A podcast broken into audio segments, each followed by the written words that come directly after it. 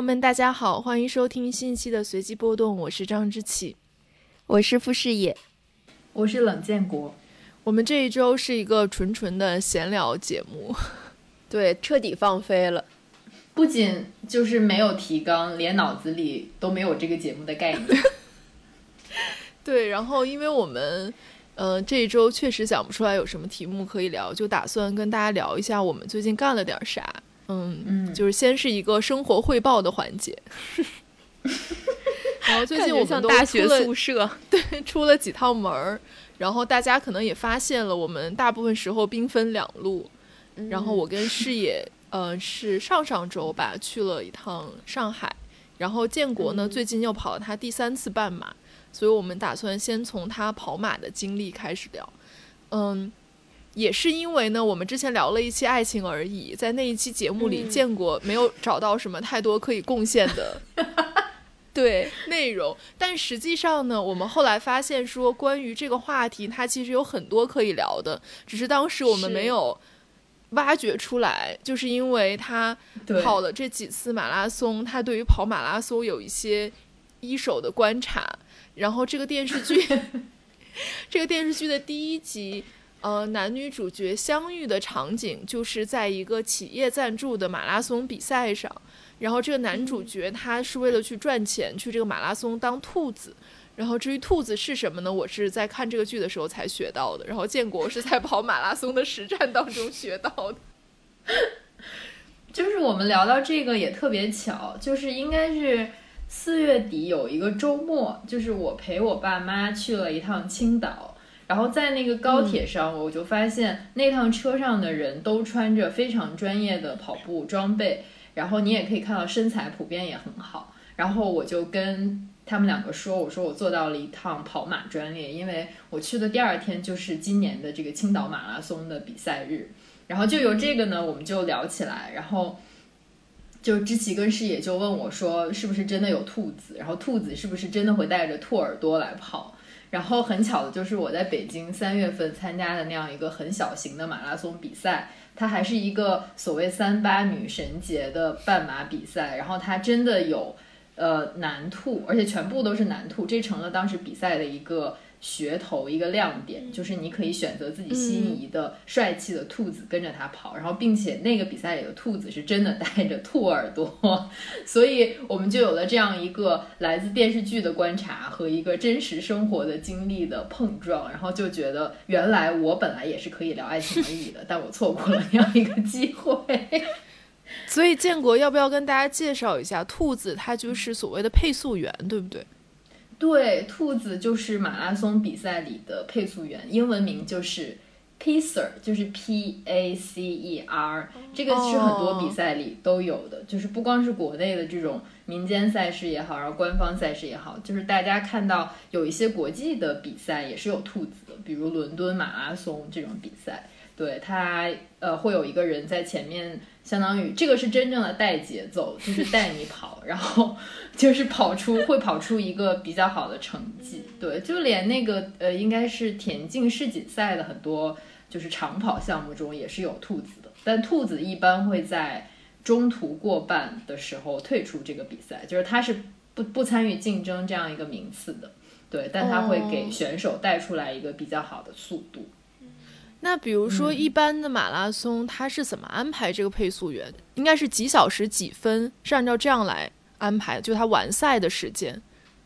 它有两种安排的方式，一种就是真的按照配速来。比如，呃，我刚刚去参加的这个五月二十一号的唐山马拉松，然后它的这个配速员就是有，比如我半马，它的配速是四分半的兔子，然后五分的兔子，五分半的兔子，然后还有六分的兔子。这个配速呢，指的就是你跑一公里要用的时间啊。如果是四分半的兔子，就是你一公里大概要用四分三十秒的时间。如果你希望按照四分半这样一个配速完赛，你就可以跟住这个兔子。那你到终点的这个速度就会跟它一样，就是四分半。那比如全马的兔子，它一般背的这个气球上面会写着这个整场比赛的完赛时间。比如全马就会有四小时兔，你如果跟住这样一个人来跑的话，你就会在四个小时这个时间上完赛。那也有三个小时兔，你跟着他跑，就是完赛时间就会是三个小时。但是你真的一定能跟住他吗？那就取决于你了。有很多人在比赛里，比如我，我就会想跟住半马的这个五分兔，就是以五分的这个配速跑完全程。但是呢，我就是有的时候跟不住他，然后我有的时候会超他，有的时候又被会会被他超过去。但他又没有比如五幺零、五幺五这个兔。然后我又觉得跟着五三零这个兔又会太慢，所以其实有的时候你是无兔可跟的一个状态。对，在北京那样一个小比赛，就我最开始参加那样一个民间赛事，参赛者应该只有四百多人吧。然后那个兔子其实就是带着一个兔耳朵，你可以在人群中看到它，然后它身后背着它的这个配速。然后但是后来去参加南京的半马。和唐山的半马，这个都是呃万人级别的一个比赛。它其实如果只是带着一个兔耳朵在人群中，就没有那么显眼，就是你看不到他。然后这个时候呢，在南京那个比赛里，这个配速员就是背着一个特别高的旗，大概有一米高，上面写着他的配速，你就可以在人群中发现他，然后去追随他的脚步。天哪！然后他要跑完全程，还要上下坡，还要迎着风。就是兔子还是很厉害，就是他们应该都是要主办方来遴选的，就是在一大群出色的跑者中去选兔子，然后他们必须要就是跑过比他们这次配速更好的成绩，而且他们的优点在于他们可以配速非常稳定的完成整个全程。对，像吴磊那样的就是提前跑走了的这个关门兔，就是一个不合格的兔。所以关门兔应该是多长时间完赛啊？就是比如一个全马比赛，它规定的关门时间是六个小时的话，你跟着关门兔跑，它就是六个小时，就它就是那个终点线。对，明白。我这次在唐山跑的时候，就是我已经跑到大概十八公里的时候，然后因为它是一个折返路线，我就看到关门兔其实在我旁边这条跑道上在跑，它大概跑到第十公里左右。对，就是六个人一排，然后他们身上写着收尾。然后就意味着他们其实就是关门兔，但确实有跑者跑在他们身后，然后是一个阿姨，然后我就看收容车去问她说，就是要不要上车啊？就是你已经跑在这个关门兔后面了，然后阿姨拒绝了，阿姨觉得她后面会加速，可以跑到这个关门兔之前，就是在比赛结束之前到终点。所以你跑马拉松的时候，还有一个收容车会一直跟着你是吗？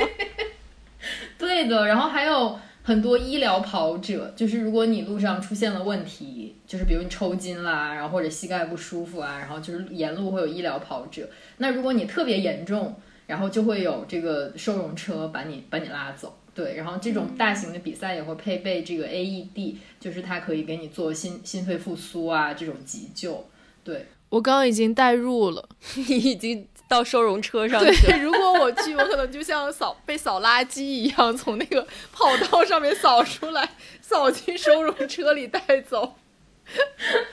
但其实只要你跑的比关门兔要快一点，你就可以，你就可以了。就是你只要在它前面，你走也可以走到终点，你也是有成绩的。但如果你想坐车，你就跑在关门兔之后。你想坐车就能上车，你也可以跟医生求助。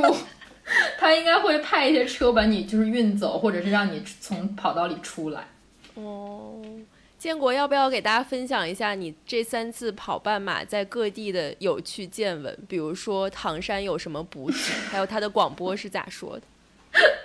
就是国内呢，因为今年整个疫情放开，然后各个城市都在办马拉松。然后像青岛，其实他四月份办了一场，然后他已经在。打算办十月份那样一场，比如海上马拉松，就是在胶州湾大桥跑，听说也是几万人的规模，很快就一个多小时就爆满了。所以就是今年跑友们对马拉松的热情非常高。一个是很多年国内都就可能有至少一两年没有这样的比赛，然后另一个是我觉得疫情真的促使很多人开始。跑步就像我一样，然后就是结束之后，你在想，哎，我可以来验证一下自己的成绩，然后就到处玩啊，到处报这样的比赛。对，然后这些比赛呢，也会无一例外的去，就是把本地的旅游特色融入进去。我记得青岛马拉松好像是赠赠送青岛啤酒吧，然后哈尔滨马拉松好像是有大列巴，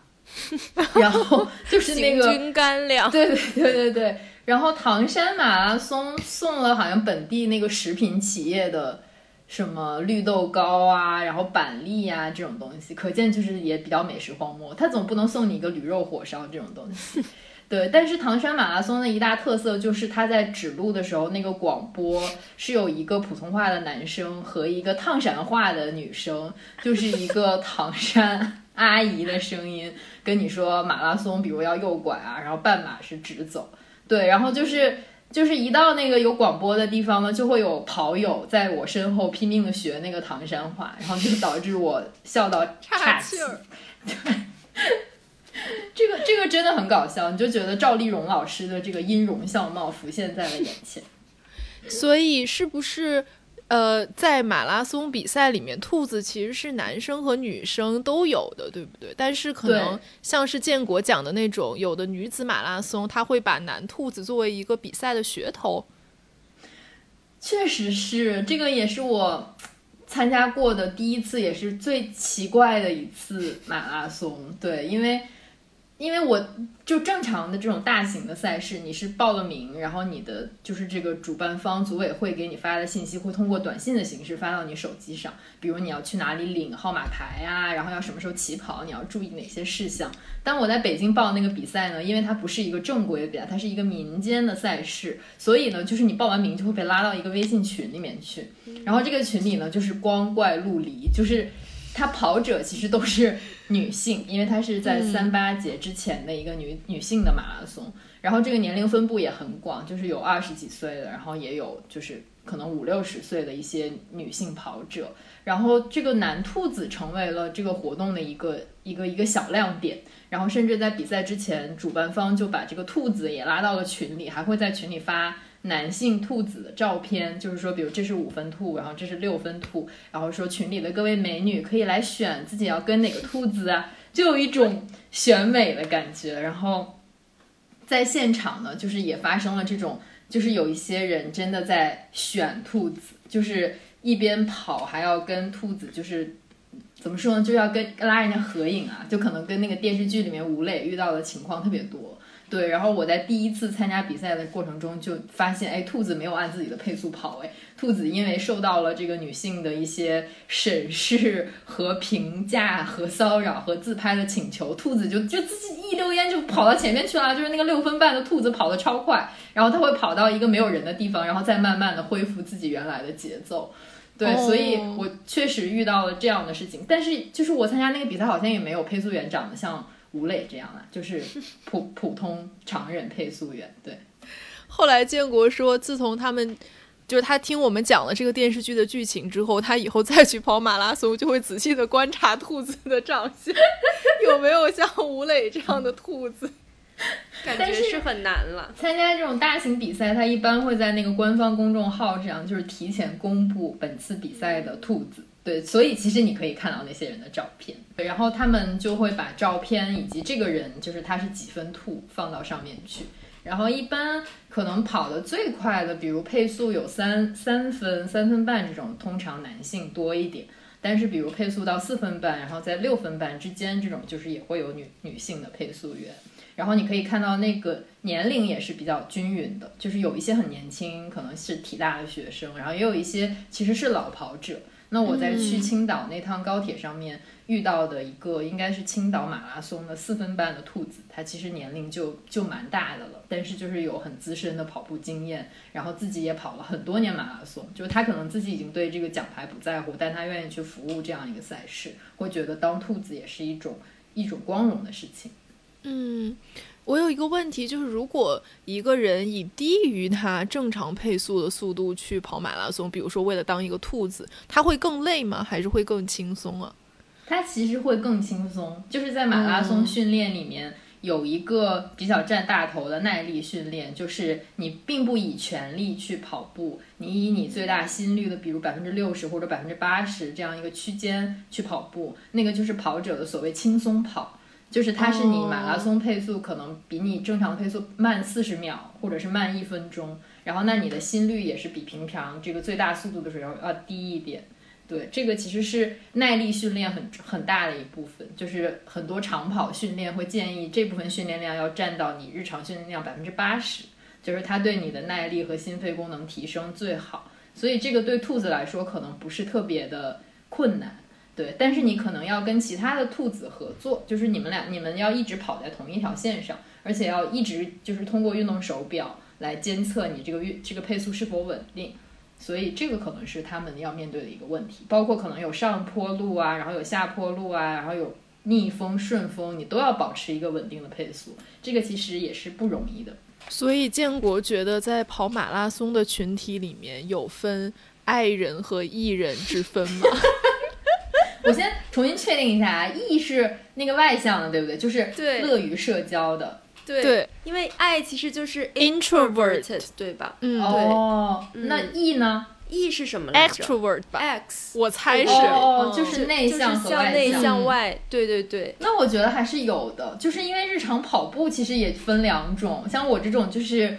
就是一个人跑，就是我哪怕跟朋友一起出门，可能也是我自己跑自己的，就是两个人可以一起最后在哪儿汇合，但是一定是自己跑自己的。但是在马拉松比赛里或者日常跑步里，你就能看到很多跑团，就是大家跑得特别特别开心。然后我这次去唐山就也见到很多跑团，然后有那种举着大旗，可能几百人一起来的，然后也有就是三五成群来跑的，就是人家可以边跑步边聊天边自拍边拍 vlog，、对，跑得非常开心。我觉得这是不是跟体能也有关系？我觉得我一跑步就什么都干不了，就是我完全不能说话，我就觉得跑步已经用尽了我的全力，还要让我说话，就是一点力气都没有。然后一般我跑步的时候，别人要跟我讲话，我都是用白，就是用手势，就我真的就完全开不了口，不然我就会岔气儿。真的还是别说话，不然就容易上收容车。但我觉得可能那种就是人家平常训练的时候就一起跑步，起一起聊天，然后一起出门旅游的人，可能已经习惯了。就是现在我看网上还有那个马拉松直播，就是有人边跑边举着一个自拍杆，就是拍自己，然后向大家直播，就是我途经了哪些美景。就是我在跑南京跑马的时候，跑到大概可能十五、十六公里，有一个小上坡，然后旁边有一个男生就一直在跟着我跑，就他把我当成他的兔子，就他觉得可能我的节奏很适合他，可以给他破风啊，然后可以带着他的速度一起跑。然后那个大哥就就中间有尝试跟我说话，然后我就一直就是就是没有做声，就一直在对他这样，然后 就是竖起一个大手指。然后后来那个大哥就是有一点跟不住，就有点掉速的时候，他也对我竖了一根大手指，我们就是友好的，就是 say goodbye 了，就是就是再也没有遇到过。像跑步这种运动，是不是很多人选择它本身就是因为它是一个可以自己完成的运动呀？对我来说是哎，但是嗯我觉得还是就是因为现在有很多跑团嘛，就是对，要我觉得好多人都是跟跑团一起跑的。但是好像会起到一个彼此激励的作用，就是也有很多人跑着跑着，就是觉得你进入一个瓶颈期啊，怎么成绩都不会高，或者是你跑着跑着就倦怠了，就发现哎一周跑从一周跑五次变成一周跑两次，所以就会加入跑团，就是给自己一个激励，就是每天好像都要在群里汇报一下，要打个卡什么的。但可能这就是艺人和爱人如果我是这样，我早就放弃了。我想说，我不仅要做好心理准备去跑步，我还要做好心理准备去社交。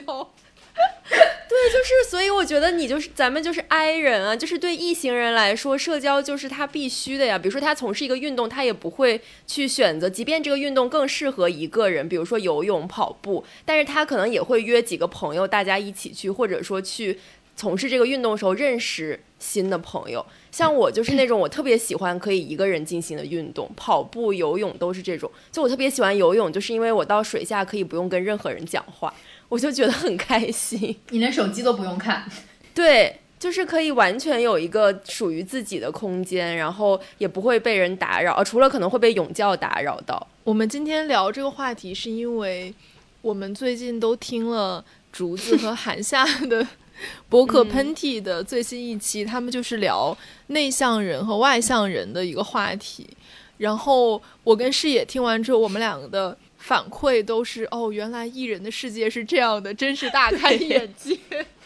对，就是觉得很神奇。就我听完之后，马上就跟他们俩分享了。比如说里面竹子提到的，就是异行人的表征，就是他会很喜欢把几群互不认识的朋友拉在一起，不管是拉一个微信群，还是说大家线下组一个局。就我身边真的有这种异行人的朋友，然后对他们来说，这是一件毫无社交负担的事情。对我来说，我每一次被拉进去，我都觉得我是谁，我在哪，为什么 为什么会有这样一个群？但是我思考了一下这个问题，就是这个问题对于那个拉群的人来说，实际上是不造成困扰的，因为两边的人都是他的朋友，他不需要去认识新人。我觉得判断一个人是 I 是 E，要取决于你是不是能接受自己被拉进这样一个群里。哦，那我不行，我也不行。但是我觉得 I 人的问题就是，你虽然不行，但是你又不好意思说，就是你你会被拉进去，但是会在心里默默给他记上一笔。对对，就是我们今天还在说，我们在聊这个话题的时候，就想了一下，有哪些是就是 I 人绝对不能接受的场景。或者说一些社交场合，对我来说就是你如果约我吃饭或者比如说喝酒什么的，然后你不告诉我，就你给我的感觉是你只约了我，或者说我跟我的朋友这一群，然后等我到了之后，我发现还有好多其他人，这时候我就我觉得我就原地石化，然后内心默默就记在了我的小本本上，就觉得哇，这个人真的是以后要小心一点。对，就是这个就聊到说，我们今天想跟大家分享的，我们最近做的第二件事，就是我跟视野。去上海参加了 Paul Fest，就是这一天真的是一个，就是让我整个人精神和身体双重瘫痪的一天。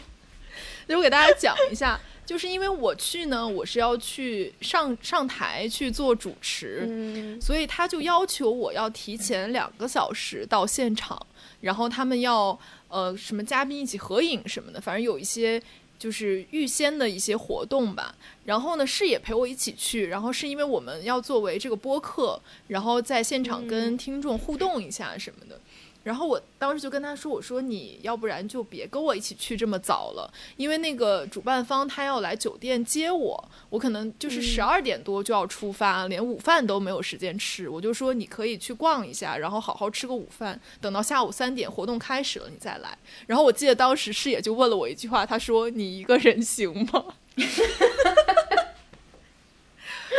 他问我的时候，我心里其实默默想的是不行，但是。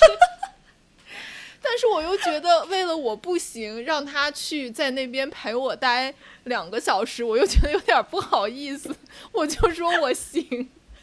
笑死！原来你的内心活动是这样的。对，然后我们就是早上起来一起吃了一个 brunch，然后去逛了一会儿街，然后中间我就默默的说我要先回去了。然后我就一个人回到了酒店，等那个车来接我。然后到了现场，因为当时我想的是说，至少后台还有子仁，就是那个古富而游的 Nelly 老师，就是我们至少是比较熟的朋友。然后我进去之后，我去的比较早，我进去时候后台就只有他一个我认识的人。但是后来就默默进来了很多人，每一个人进来你都必须要跟他打招呼，搜手一番。然后我就先遇到了韩夏。然后韩夏也还好，就是因为我也感觉到他也非常的拘束，就是，然后后面就有道长，有刘琴老师，然后我把所有人都就是搜索了一遍之后，我就觉得天哪，我完成了今天的任务，但是没有想到台呢，是不是？对，但是没有想到那一天才刚刚开始，确实。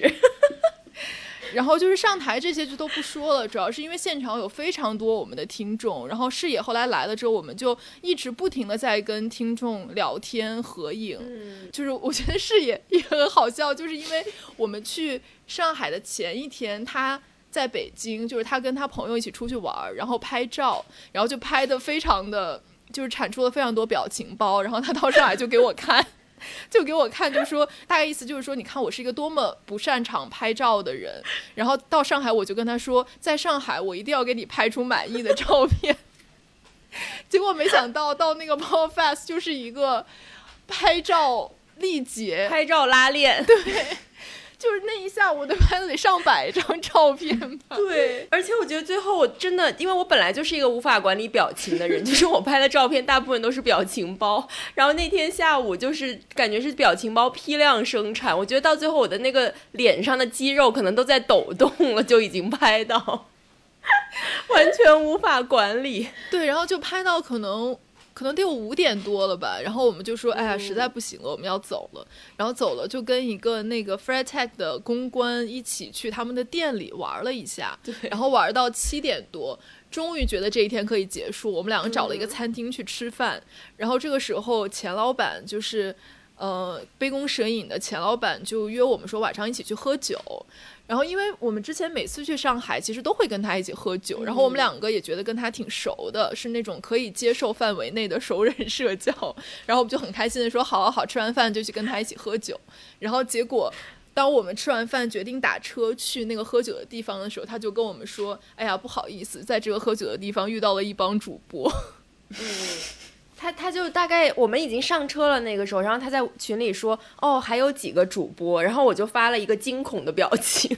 就我看到那句话的时候，我就觉得天呐，就是临时加人这种事情，对我们这样的社恐来说真的是很大的挑战。所以然后加了多少主播呢？特别多，那可是太多了，全是男的。对，尤其是我们一到那个地方之后，他。钱老板先说他在一个很街头的地方，然后没想到一到了之后，这个街头的意思就是站在街边喝酒，就是真的没没有座位。我们俩一下去，然后就是一堆男生的同时，然后就要在那里站着，大家都是站着觥筹交错。钱老板介绍说这是上海的一个很有特色的地方，而且就是站在大马路上，就不是站在人行道上，就 literally 站在马路上，然后旁边就会有车从你身边呼啸而过那种地方。是的，然后我我们俩就在那里站了三个小时，然后站到最后，真的已经太累了。对，就是觉得那一天，因为之前我们其实也经常去上海，然后也会有那种很累、日程安排的很满的时刻，但是这一次真的是。突破了极限的累，就是到了半夜大概十一点，就我们离开那个已经喝酒的地方的时候，对我们俩就是依偎在彼此肩头，毫无灵魂。这时候后面突然又有一群大概十个人左右的听众把我们叫住，就是在要在我们在凌晨的上海街头集体自拍。天哪！对，然后就又营业了一会儿才走的。这感觉是为了弥补，就因为我们去年二零二二年一这一整年都没有去过上海。就可能是为了弥补某种缺失，太难了。对，就是完全瘫痪。然后我们两个作为两个 I 人，我我当时就觉得我已经尽力了，就是尽了我全部的努力。就是我，我觉得我把命搁着，我这个人就也只能社交到这个程度了，笑死。所以你们会觉得有这样一个 I 和 E 之间的换算，比如你们两个加起来就是二 I 等约等于一 E，有点是，就是感觉。因为我俩之前在研究上研究生的时候，我们就经常是一个，比如说院系或者是什么的一个那种派对上面，我俩就是紧紧的抓住彼此，对，是，然后一步都不能分开，像一个连体婴一样，然后挺过整晚，然后各自回家。对，然后人家就是在那种活动都是要认识其他学校的老师同学，我俩就是参加完整场也没有认识什么新的人，你俩还是去学习的。对，但是我觉得跟那个时候比，我们确实已经进步了很多了。对，但是我现在就是，比如说一些邀请我们去什么画廊开幕啊，或者一些也是其实也是比较熟的朋友们的机构的一些活动，我一般比如说如果我先到的话，我就会在门口稍远的地方，然后就给知琪发微信，我说你快点 快点来，因为因为我就完全没有办法自己面对那个场合，以及自自己走进去先跟那些人搜索，我每次都是要等他来了，我俩一起进去。我想到咱们去年去那个中法文化中心。给那个凯迪亚基金会做那个视频，就视频连线。我记得是建国先到的，然后视野还要很久。然后我 我我过去的时候，我发现建国一个人坐在那个中法文化中心外面的台阶上。我也记得，而且那天巨热，就是我已经热到汗流浃背。对，然后他就像那种幼儿园已经已经放学。在等家长，没有人来接他那种小朋友，笑死！但是我们中午在商量这个题的时候，还在想说，就是你的性格是不是也很受家庭环境的影响？因为像我妈妈跟琪琪妈妈，就真的是那种很社恐的妈妈。就是我是在认识了更多的朋友，了解了他们的家庭环境之后，我才我才意识到说，哦，我们家确实是一个社恐家庭。因为我之前就觉得说我们家这样挺正常的，而且有时候我跟我妈如果两个人单独在家，其实我们话都挺少的。然后那天听竹子那期节目，就是说他跟他妈在一起的时候，他可以完全不用讲话，他妈 solo，然后他就是一个很文静的女儿。我就意识到，确实每个家庭氛围真的是很不一样。就是你在一个什么样的家庭氛围里长大，真的会影响你的性格。聊起这个，主要是因为我中午反省了一下，就是因为他们两个已经在内心里把这种组局还拉陌生人的人拉入了黑名单，然后我就在想，我也干过这样的事情，就是我五一的时候约梁希彤去爬山的时候，一直到他上车那一刻，我才跟他说今天还有另外一个人。然后另外一个人就是他也没有听过也没有见过的一个人，然后我们三个就是完成了一次爬山，而且建国是不是也只见过他一次？呃，见过他两次，就后面我们还有就是跟另外的朋友一起吃过饭，对，嗯，但是小马我应该只见过一次。哦，小马是我的朋友，就是我哦，这个也很好，很好笑。就是我介绍小马去和建国爬山的时候，因为他们俩其实有微信，我们之前卖那个帆布包，其实是小马帮我们拍的照片嘛。然后我想的是，因为小马也挺社恐的，我想给他们拉一个群，然后我就说，那我拉一个群。小马说，我明明有他微信，我说，但是我不是怕你害怕嘛？小马说，对，我确实害怕。然后我就又给他俩，其实他们都躺在彼此的通讯录里面拉了一个微信群。我觉得 I 人就是你拉群之前，你都要。询问双方，就是不存在那种你直接把不认识的两拨人拉在了一个群里的情况。我每次都是会很小心的问对方，我说我等一下要拉一个群，然后你觉得 OK 吗？然后你觉得合适的时间是什么？我觉得我们就是因为很设身处地为别人考虑，所以就是拉群的时候就会考虑这些。对我可能反正已经被这两个山友拉入黑名单了。我才不就是中午的时候我说我做过这样的事情，然后就是琪琪跟视野就说那你是。I 人还是 E 人，我就在想，好像我也没有这样分类过自己。但是，就是自从你们两个用一个就是社恐，就是把我们三个都装进去之后，我觉得哎，这样也挺好，就是 就是也很亲近，就是你也可以省掉很多社交的工作。I 了。但是如果真的受家庭影响的话，我应该是一个呃大写的 E。对，哇，建国的妈妈真的是非常开朗，可以毫无心理负担的，就是跟我们三个一起同游上海。对，就是可以跟，就是第一次跟知喜视野见面，就可以很开心的吃饭。对，可以关心他们为什么这么高。对，然后 就是为什么穿这么少。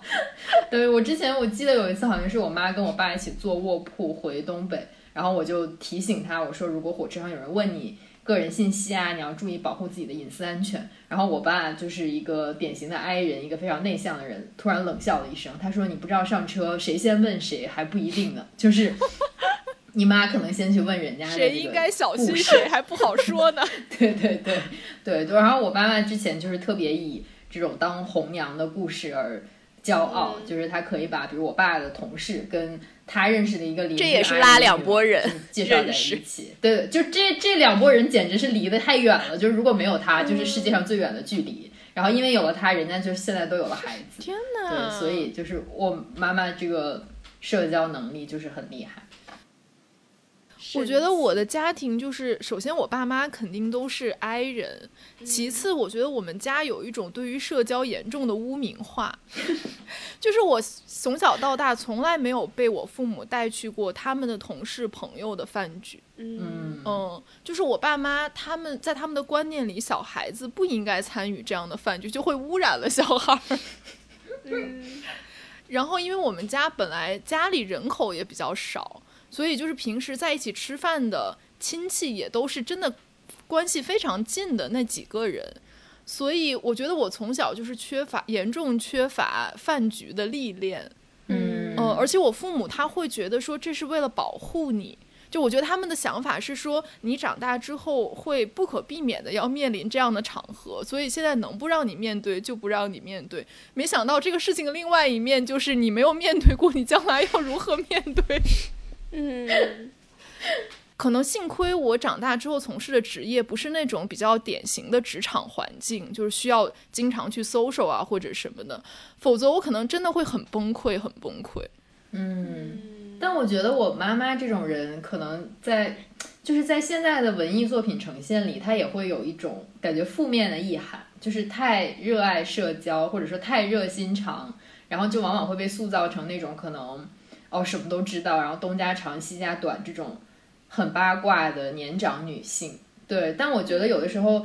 就是这种塑造其实是不真实的，或者说有的时候就是现代社会的这种可边界感强也好啊，然后就彼此尊重也好，可能某种程度上也会就是伤害我妈妈这种人，就是比如他在北京，就在我家住的时候，有一段时间我们小区里有一个人的猫走失了，然后我们连着几天下楼遛狗呢，都遇到那家人在非常辛苦的找猫，就兴师动众，几家人就就几几口人都在找。我妈妈就很热心，我妈妈说，反正我一天要下来遛三次狗，然后我也经常在小区里散步，然后她就跟人家要了一个手机号码，说如果我看到你的猫，我就给你打电话，这样你就能找到它。然后结果我妈有一天真的看到了那个猫。然后他也真的给那个人打了电话，然后但是他打了三个，那个人都没有接他的电话，然后可能是因为他显示的是一个异地的手机号，然后现在就是在大城市生活的年轻人可能已经不会接这种陌生的电话，他可能天然的就会觉得是不是诈骗啊，或者是不是这种推销广告啊、售楼啊、卖保险啊，然后就是他好像第二天又给那个人打了电话，就是说他又在那个地方看到了那只小猫，然后但是人家也没有接的电话。然后就被我爸爸嘲笑，就是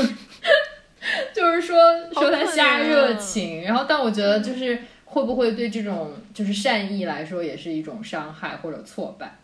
其实我也在想，我觉得最近大家经常会讨论 I 人、E 人的问题，然后包括我跟视野今天都看了那个叫啥三十里五十公五十里五十公里。不重要，反正就是那个桃花坞那个综艺，然后我就觉得说，怎么会有一种综艺，它就是专门为了看一群陌生人怎么社交的，就是它有点像是那种社会实验的感觉，就是把一些不认识的人放在一个相对封闭的一个环境里吧，就是跟外界接触会很少的这样一个环境里，然后看他们之间会产生怎样的化学反应，而且不是恋爱，就是 就是。只是让他们作为普通朋友在一起交往，这样一种东西，而且大家看得津津有味。我看的时候我也觉得挺好看的，我就在想说，这种是不是迎合了现在年轻人的一种社交焦虑？就是大家很害怕这样的场合，所以一个是想从里面去学习说，哦，比如说真正的社牛是怎么应对这种场面的，然后另外一方面也从里面得到一种心理安慰，就是看到里面也有很多社恐。或者是那种不会说话的人，跟自己一样在那个地方非常局促、手足无措，然后就会觉得说：“哦，那我也没有那么差。”我觉得是不是现在的环境对于大家来说，确实是一个社交压力还蛮大的一个环境。嗯，那个节目里面，汪苏泷就用到一个词叫做“社交责任感”，就是我听到那个词的时候，觉得大为震撼。就是好像说，社交也是一个可以被量化的东西了，就是它可以量化成一种。责任感就是你会觉得这个东西是沉甸甸的在你肩上的，就是可以被实体化了的这样的一种表述。我觉得可能跟知奇刚说的那个焦虑感也有关系。而且对我来说，我觉得就我不知道大家能不能从里面学到社交技巧。反正对我来说，它更像后者，就是它其实是一种安慰来的。就是你会看到，尤其我觉得大家很喜欢那种社恐人设的，比如说鸟鸟。就不管他最开始参加脱口秀大会，还是说他参加这个节目，其实他都是有一个立了一个社恐的人设，然后很多人是在他这个人设中找到了一种安慰感的感觉。我觉得这可能确实是很符合当下大家的一些需求吧。嗯。对，但我就听竹子和韩夏的那个播客，然后韩夏就说，他作为一个 I 人，他一旦到一个非常冷的场合，就是其他人都不讲话，然后或者是比如说他要做一个采访，拍一个片子，然后那个采访对象是比较不善言辞的，这个时候他就会，他用一个就是比喻，他就会说，他就会穿上自己的一身猴皮猴衣。对，就是他，就开始把自己当有点像把自己当做一个小丑，感觉就是在现场活跃气氛，然后呃让大家开心，然后有点像是诱使这个不善言辞的人也能够打开自己，然后来说话这样一种角色。然后我昨天也在想说，如果是我，比如说遇到了一个很不善言辞的嘉宾，或者说我在一个社交场合，我感觉。实在场子太冷了，如果我不说话，就是没有人会说话的一个场合，我会怎么办？我就会觉得说，我可能也不是那种啊，别人都不说话，那我也刚好就是我也不说了。我我觉得我也不是这种人，但是我觉得我可能会调动一些记者的职业技能，就是我经常觉得我出去社交对我来说是一个工作状态，就是比如说有点像是你出去采访，你经常会遇到一个。情况就是你提纲上的问题已经都问完了，但是你知道他给出的答案写不出来一篇稿子，就是这种最灾难的情况。那这种时候就是你在他说每一句话的时候，你都在想说下一句话我要接什么，或者下一个问题我在抛什么，就是你大脑属于一个高速运转的状况。然后我经常社交的时候，我就会不自觉的进入这样一个角色，然后我就会遵循那种 yes and 的这个逻辑，然后去。组织这个对话，就是当对方给出一个回答，我就会先认同他，然后马上抛出下一个问题，然后我就会发现，一旦你自己扛起了这个社交责任，对方就会有一种非常舒适的感觉，因为这个对话对他来说就是毫不费力，他只要做自己就可以继续下去的一个状况，所以对方就会非常开心，你这个对话就结束不了。但是只有我知道，这个里面的功是我在做的。所以我就会经常遇到这样的情况，是我为对方营造了一个过于舒适的社交环境，但实际上我在里面非常累，我很想这个对话马上就结束，但是我又没有办法结束它，这种情况，所以我每次回来都觉得我自己被掏空了，好像这种感觉也有点像是为爱作义吧，只不过人家披上的是猴皮，你这个披上的是记者装。对，所以我就觉得说，可能在那个人看来，我并不是一个社恐，或者说有社交障碍的人，但实际上我是我，我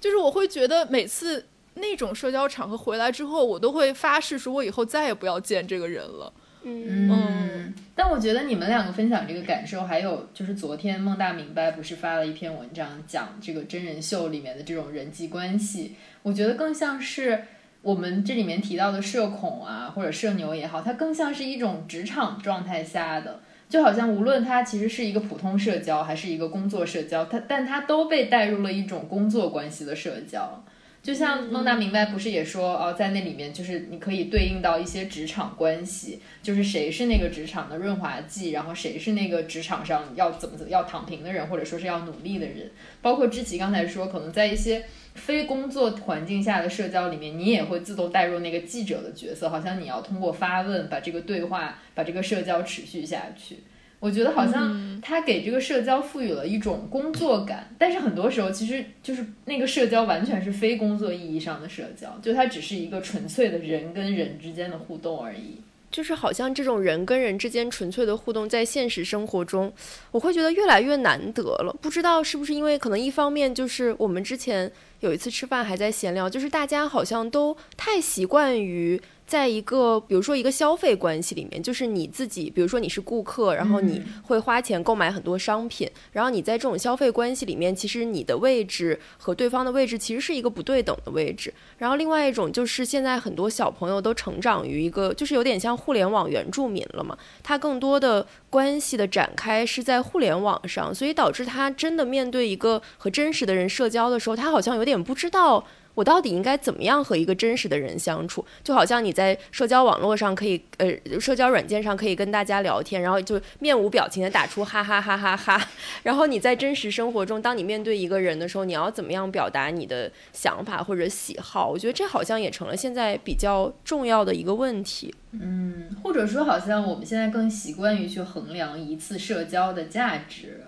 就是好像我跟他聊一次天，或者我跟他比如点头、握手、微笑，这些是必要的吗？或者说它有意义吗？就就是其实很多事情都是没有意义的嘛。就是但是你一想哦，那这个社交没有意义，那我就不去做了。其实很多可能本来可以建立的关系就被溶解掉了，因为它没有意义嘛。就是或者是没有我们现代意义上的这个意义。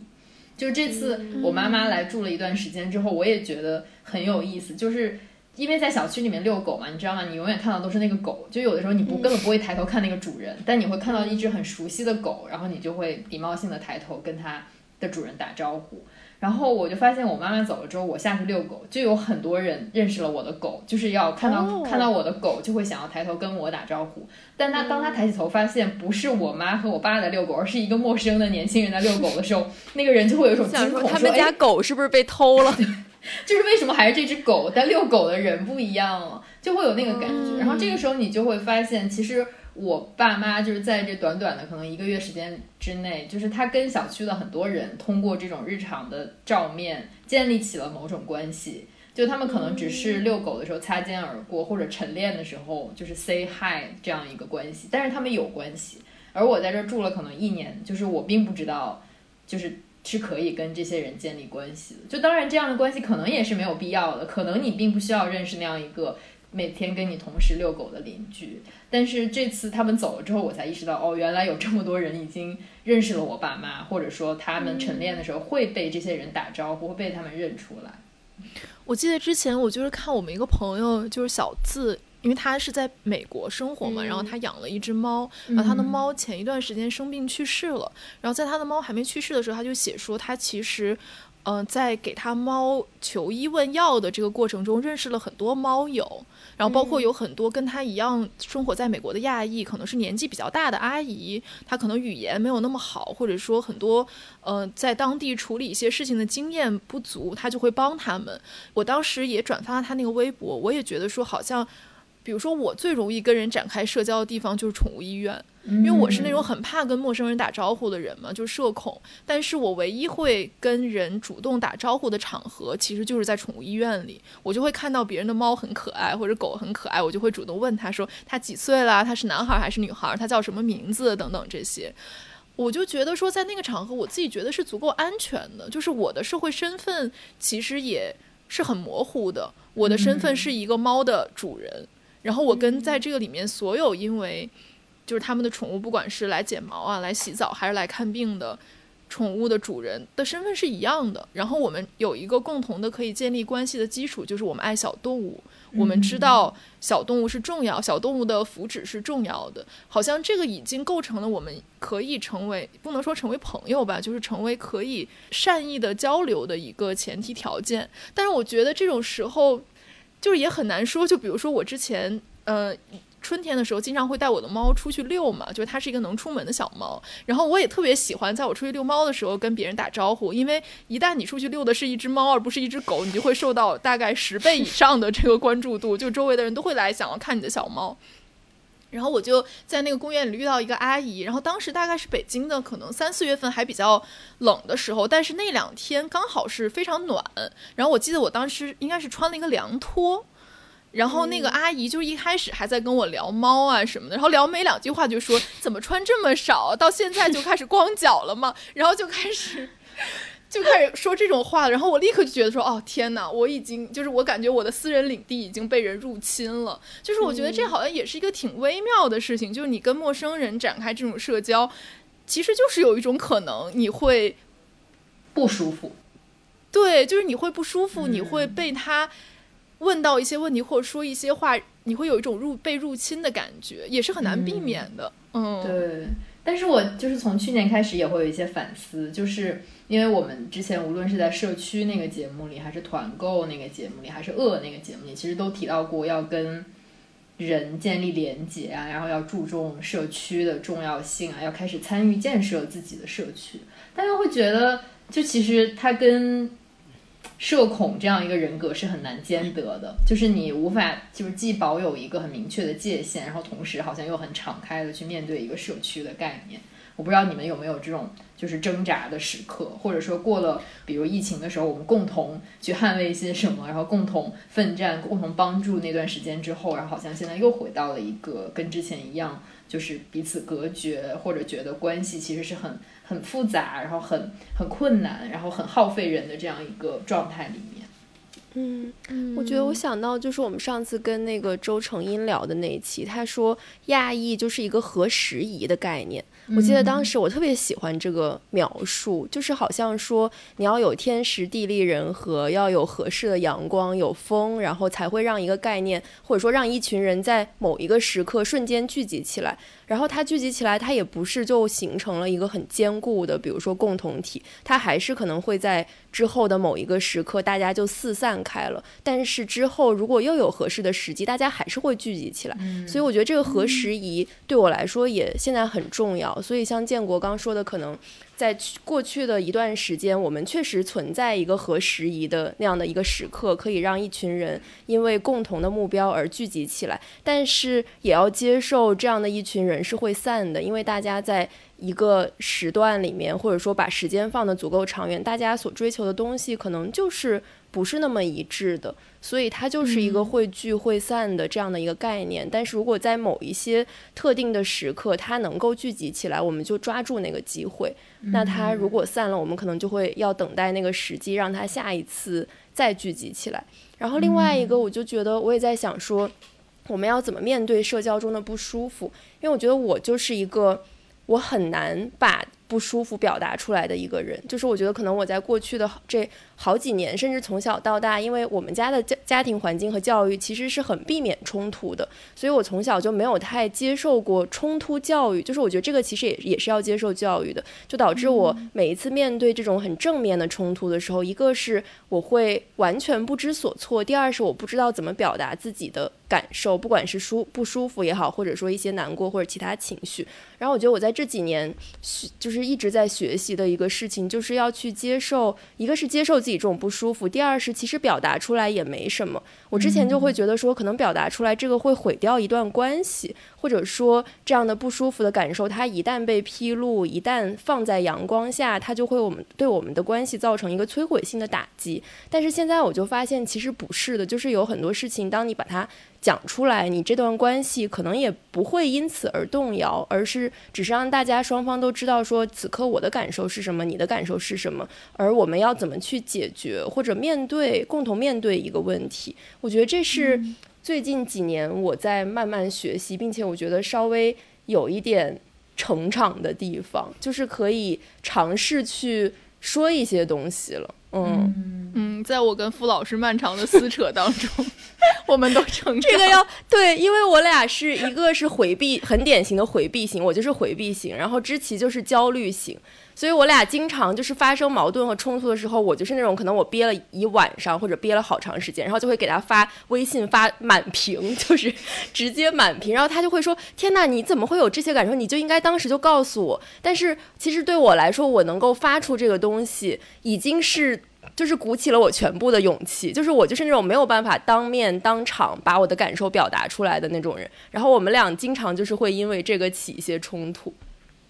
就我就想到竹子那个那个播客里，他就是说有一些人，就是他在讲一段话之前，他心里已经盖了一个好大的房子。我本人，对，就是视野，就是属于这种他要先盖一个很大的房子，然后才能告诉你的这种人。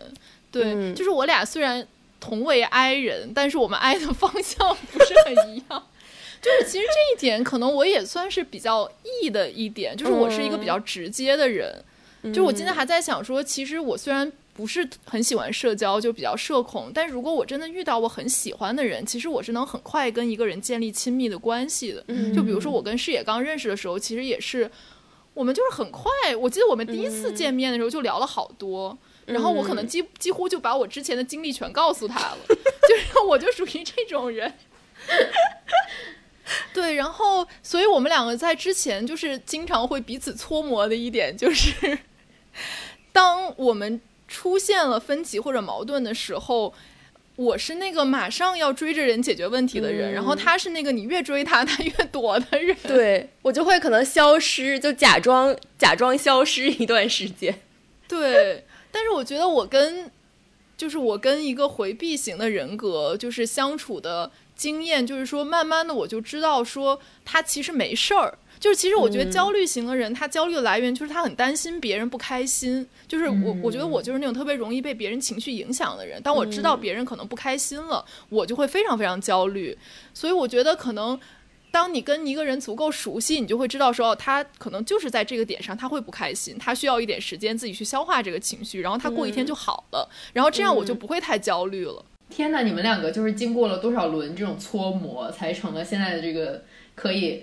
我们现在已经相相对来讲比较 peace，对 对，而且他之前经常跟我讲一句话，他就说我谈恋爱都没有这样过，就是他他总在 PUA 我，你知道吗？就对我来说，他这个回应，就是这个沟通的。成本已经非常非常高，就感觉费这么大劲，就只能沟通出这么一点东西来。然后他每次 P U A，他说我谈恋爱都没有跟人家沟通这么多。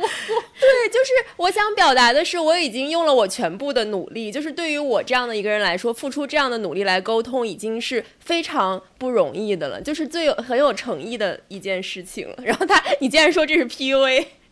所以，对于那些就是负罪感、很羡慕我们三个关系的朋友呢，就是这个地方值得 highlight 一下，就是好的友情也要经过这样互相的折磨，就是最后才达成的这样的状态，就是没有什么好的友谊，就是就是上天直接赋予你的。对，但是我那天就跟他说，我觉得我可能性格也就是有点抖 M 倾向，所以我就是跟他在这种关系里，其实我有一种隐秘的享受这种关系。既然既然如此，就我就更理直气壮了。听完之后，哦，好吧，那反正你们就喜欢我们这种类型的人。所以琪琪是只对视野有这种抖 M 的倾向吗？还是你觉得在？我觉得他是被这一类性格的人吸引。哦，对，其实我是。怎么讲呢？就是我觉得我可能是被跟我不一样，会容易被跟我不一样的人吸引。然后，如果一个人他不是像我一样特别直接的这种性格的话，我就特别想知道他到底在想什么呀？这个人就是。那我们两个对你来说岂不都是谜一样的女子？对，但是我觉得可能建国就是那种他跟人的边界感比较清晰。所以你的情绪也不会影响，你不会让你的情绪影响到别人。就是视野，我觉得他是那种，他其实不太会掩饰自己的情绪。就是我总能感觉到他的情绪发生变化了，但他又不告诉我是为什么，我就会，我就会很就是叫什么抓心挠肝。但是我觉得建国就是可能我过了很长一段时间，我才知道哦，原来他这个时候其实他可能是不开心了，或者他怎么样了。就他当时不会给你一个很明确的反馈。所以建国是怎么消化自己的情绪的？我就没有什么情绪，我觉得，我觉得我可能就是那个木木头人，就是不太关心。就是我觉得可能就是发生了一件不开心的事情，然后你也不是很关心这种不不开心，所以就是他很快就。过去了，就可能琪琪还会去反刍，说，比如我当时是不是哪儿哪儿不开心了？就是我甚至连那个反刍的经历都很少，就是我好像不太会回头去看啊，我当时的情感情绪状态是怎样的？好像就是就是情绪跟我自己之间好像也隔了一层，就是我有一点，那叫什么人格解离嘛？就是有的时候你会飞出自己去看这样的事情。对，然后前几天我们一起吃饭的时候，我还在说嘛，就是也是跟一个就是搞自然博物的老师一起吃饭，我就说，遇到绝望的事情的时候，或者是遇到一些情绪波动的时候，就会想宇宙的来源，就是宇宙 就是大爆炸的那一个点，就是琪琪就说不，这不会导向虚无嘛？我觉得有的时候不会，有的时候就是你真的就解离出去了，就是你可以跟你的情绪之间好像有一个屏障，但它又不是一个。刻意发生的行为，或者你为此而做的一种努力，就是它天然。我觉得你已经习惯了，就是对，从小就是这样的。但是好像这种又不算是，就因为我看过一些，比如什么 Know Yourself 这种公众号，好像它又跟你压抑自己的感觉，或者是你隐藏自己的感觉不太一样。就它是一种你客观的把你自己跟你的情绪分离开的状态，以至于到现在呢，就是整个人就是处于一个情绪波动比较少的状态。我觉得他就是不会累积，嗯，太神奇。为什么就是这个节目发展成了一个就是剖析，自我剖析，A A 三方剖析。嗯，但是像建国刚刚说的，我也我确实也觉得，就不管是友谊或者是任何一个关系，就是不断的沟通，好像确实是唯一的办法。就是因为只有在不断沟通里面，你就会适时调整，你会知道对方的需求是什么，你的需求是什么，你们俩的需求此刻是不是匹配的。然后我觉得很多时候人其实。就是你会有一些矛盾，很多时候确实都是因为情感上面的一些，你可能没有被满足到，或者你的情感需求没有被看到。很多时候他好像也不是说，就比如说在商量说谁做不做家务什么，他也不是说谁劳动的多，或者说不是你花多少钱就能去解决这个问题。他背后深层的一个需求就是一个情感方面的需求，就是你去希望对方去承认你的情感，或者说他给你一些情感上的安慰。可能这也是为什么现在大家都会说。提供情绪价值，就是相当于又把它、又把这个情绪变成了一个可以量化的东西的感觉。就是因为可能在人和人的沟通中，我们一直都比较缺乏去安顿情绪的这个部分。嗯，对，而且我觉得还有一个感受就是，比如说我之前就是会非常焦虑于人际关系，是因为我特别需要我们之间是没有疙瘩的，就是我特别需要一个关系是非常顺滑的，就是嗯，就是我们彼此都是认同的，或者说我们有什么不开心的，都是能够马上把它解决掉的。我觉得这个本质上其实是你不太能够接受别人跟你是不同的这件事情，就是你特别需要一个极端的和谐和平顺就顺滑的这样一个关系，我在其中才能有安全感。就是我觉得这可能也是很多社恐的一个感受，就是为什么你在一个社交场合或者陌生人很多的场合，你会感觉到非常不舒服，就是因为在一个充满了他者的环境里，人很容易觉得不安全。我觉得我可能就是比较倾向于是这样一种人，所以即便是我跟非常好的朋友之间，我也希望我们的关系是顺滑无瑕的这样一种关系，但实际上是不可能做到的。就是即便是你跟关系再好的朋友，或者说你们再熟悉的人在一起，都会有你没有办法改变对方，或者说你没有办法彻底了解对方的那些部分。就是我觉得你得接受那些部分一定是存在的。我有时候会就是在我跟别人产生矛盾的时候，我就会先问我先问自己说，我是不是喜欢这个人？然后我就会有一个肯定的答复，说哦，我是喜欢这个人。然后我就在想说，是不是我们在所有原则性的问题上都是一致的？然后我就会知道说，哦，我们都是在所有原则性的问题都是一致。哦，然后我就会放过我自己，我就觉得说，哦，那 OK，他在这一点上跟我不一致，那就算了，就是。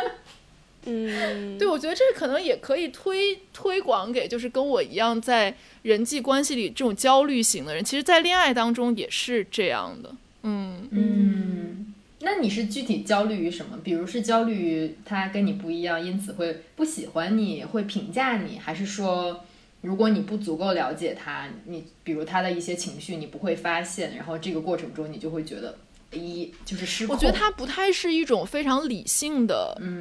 分析。我觉得如果说的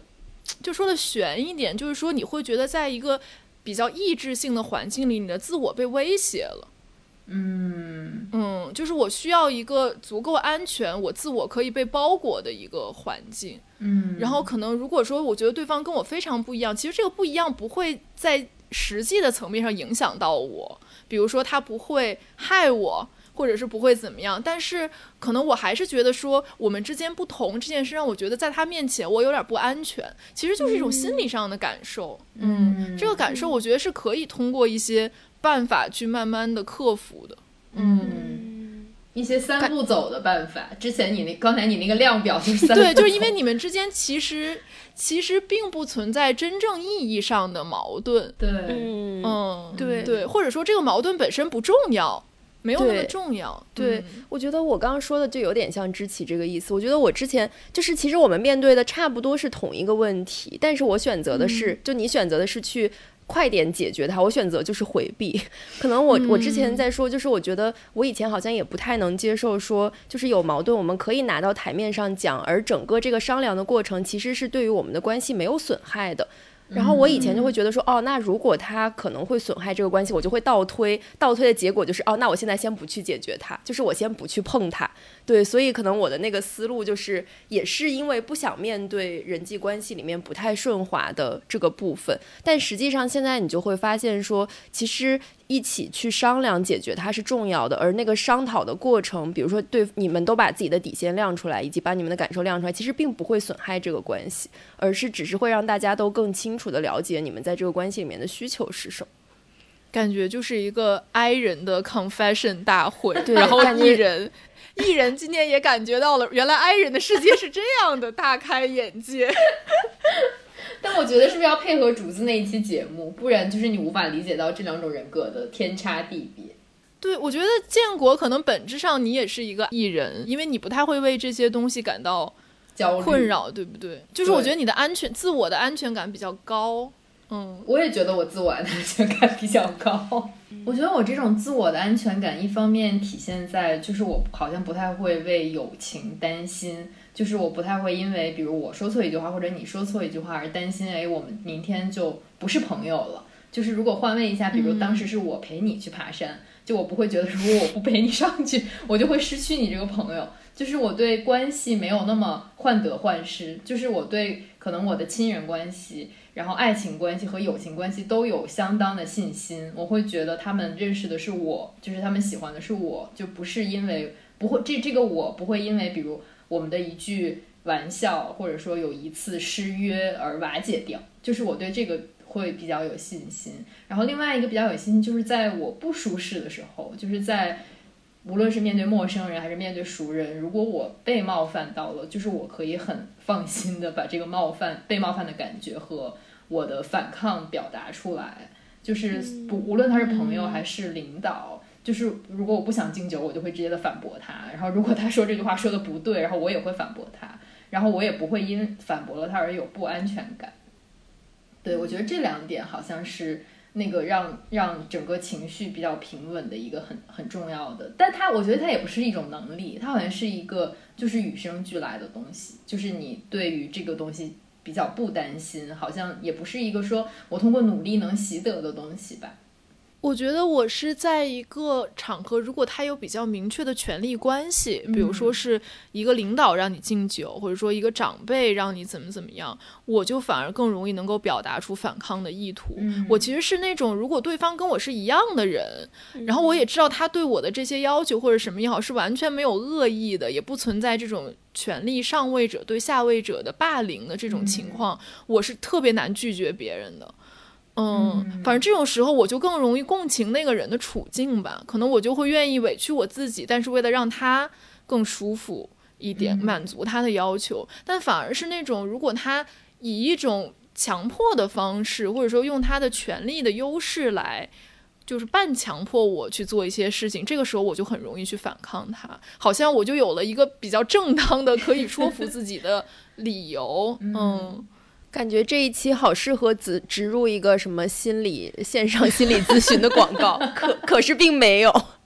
怎么来了一个当场招商？好吧，那我们今天就是一期闲聊节目，主要聊了我们作为 I 人和 E 人的一些社交的经验。嗯，不知道大家能从中获得什么启发？可能获得不了启发，获得了一些陪伴感，就像咱们听韩夏和竹子那期一样。对，然后我们也想在这里跟大家说，我们想要这周征集一个信箱吧。然后，如果大家有任何社交上面的困扰也好，或者说你真的有很多好的经验可以分享给其他人也好，或者说你会怎么看现在大家很热衷于讨论 I 人和 E 人这样一个话题？就是有时候我也很想讨论这个话题，因为我们 I 人在这上面就只有很多想说的。但是另外一方面，我也觉得它其实很大程度上加重了很多刻板印象，是，就是因为没有一个人是真正的 I 人，或者说是真正的 E 人，即便你是按照那个测试题去做的话，其实你也是有一个百分比的嘛。像我大概是百分之六十七是。I 人，百剩下百分之二十多，对，因为他会给你几道问题，他根据你选的那个答案来去给你算那个比例的，嗯，对。然后今天我们还在说，我可能就是那种窝里意，就是，就是当比如说这个家里只有我跟我爸妈，或者只有我跟我男朋友的时候，我就会不穿衣服又唱又跳，就是变成一个疯子。但是，但凡就是我这个窝的范围实在有点太小了，就是没有办法再扩展到多一个人可以进来的程度。那可能每个人都是由不同的这种倾向组成的，也没有办法说一概而论，说你就是一个 I 人，你就是一个 E 人。对，而且感觉。这种分类就是会可能会让人把人际关系想得过于简单化，就是它好像就分了这几个范畴，然后你把自己放到这个范畴，就像放到一个抽屉里一样，但实际上并不是。就像我们刚刚说的人际关系，还有人和人之间的互动，其实是非常复杂的嘛。对，而且可能有一些人，比如说他已经感觉到了这种社交上的压力，但是他就会告诉自己说：“哦，反正我已经是一个 I 人了，我就怎么怎么样。”可能反而会忽略他一些更细微的一些感受。嗯嗯，所以其实也不知道应不应该用 I 和 E 这样的范畴去去讨论和归纳这个问题吧。反正大家如果有什么想要分享的，就是可以写信给我们。嗯嗯，期待读到大家的来信。我觉得大家应该都会听了这个节目之后，会想要知道建国是如何成为，如何才能成为建国这样的人。建国都说了，人家只是天赋异禀，对，建国应该是那种什么反精神内耗 icon。我觉得我是反分类者，就像我在人生的很大一部分时间里，其实我都不知道我是什么星座，就是我也不关心这个问题。然后有的时候你你也能获得一个很自在的部分，就是因为你不相信这套东西。嗯，但是别人会一直说你是天秤，对，别人会一直说，然后就是有已经有不知道多少人跟我说你应该去做这个，这叫啥测试来着？MBTI。对对对，然后我到现在也没有测过，就是我并不是很想知道我到底是什么什么性格。嗯，但是我其实觉得它的测试题，如果你真的每一道题去深究的话，也，就它其实也是有道理笼统的，是是有是有道理的，但是它也是一个比较笼统的划分。我觉得。很多程度上你是没有办法在两个选项里选任何一个，就可能你是一个中间状态，或者说你是第三种状态。哦，对，而且我觉得这种测试就是它抽象出来，其实是忽略忽略了具体的社交情境嘛。就是人和人的互动，其实本质上都是取决于那个情境，那个情境可能有很多因素决定的。但是如果他把它抽象成一个一道题的话，相当于把那个社交微观的社交情境完全抽离出来了。对对，嗯，而且我觉得像是我跟视野，我感觉我们都是比较典型的 I 人吧，就是通过那个测试，包括在生活中也有验证。但是其实我们也很不一样。对，是的。对，就比如说我们今天上午还聊到说，就是视野是一个。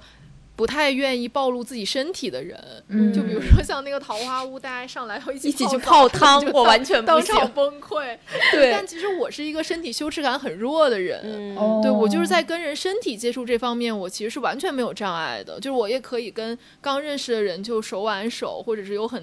很亲密的身体上面的接触。对，然后比如说我们三个人，可能我跟建国都是很喜欢拍照的人，但视野就是完全不喜欢拍照。对，是，所以其实它是有很多具体的情境决定的，然后还包括可能你个人成长的经历啊、家庭环境啊，就是它其实是一个非常复杂的一些维度才决定了你是谁，其实是不太有办法可以用几个标签就把一个人归类的。而且我觉得这个这个分类正变得越来越细，像这个测试就什么什么 I 测试，它是不是能分出好超多十六型？是不是十六型？对，然后你想星座才十二型，然后我记得我小的时候还有那种就是根据你的血型来判断你是什么性格的，那个就是四型，就是 A B，然后 A B 和 O 嘛。然后就是，而且还有血型搭配星座什么的，反正就是像那种排列组合一样。嗯，说到这里，就是我还要去重新测一下血型。就是我这是这辈子只测过两次血型，然后一次是 O，一次是 B。然后我到现在其实怎么还不一样？测出不一样的吗？对，肯定有一次是错了。然后现在跑马拉松的，你的胸前的这个这个号码牌后面，其实你要贴你的血型，就是你万一出了什么危险，它是要输血的。对，所以就是靠你还是得去测一下。前面的这个总结大师，为了跑步还是要测一下到底是什么血型哦。反分类者不得不分类，真的，但可以不依据分类来测判断性格。好吧，那我们今天的节目差不多就到这里了，然后希望大家能够给我们写信。好的，很久没有信箱啦，期待看到大家的信。好吧，那我们今天就到这里了，下期再见吧，拜拜拜拜。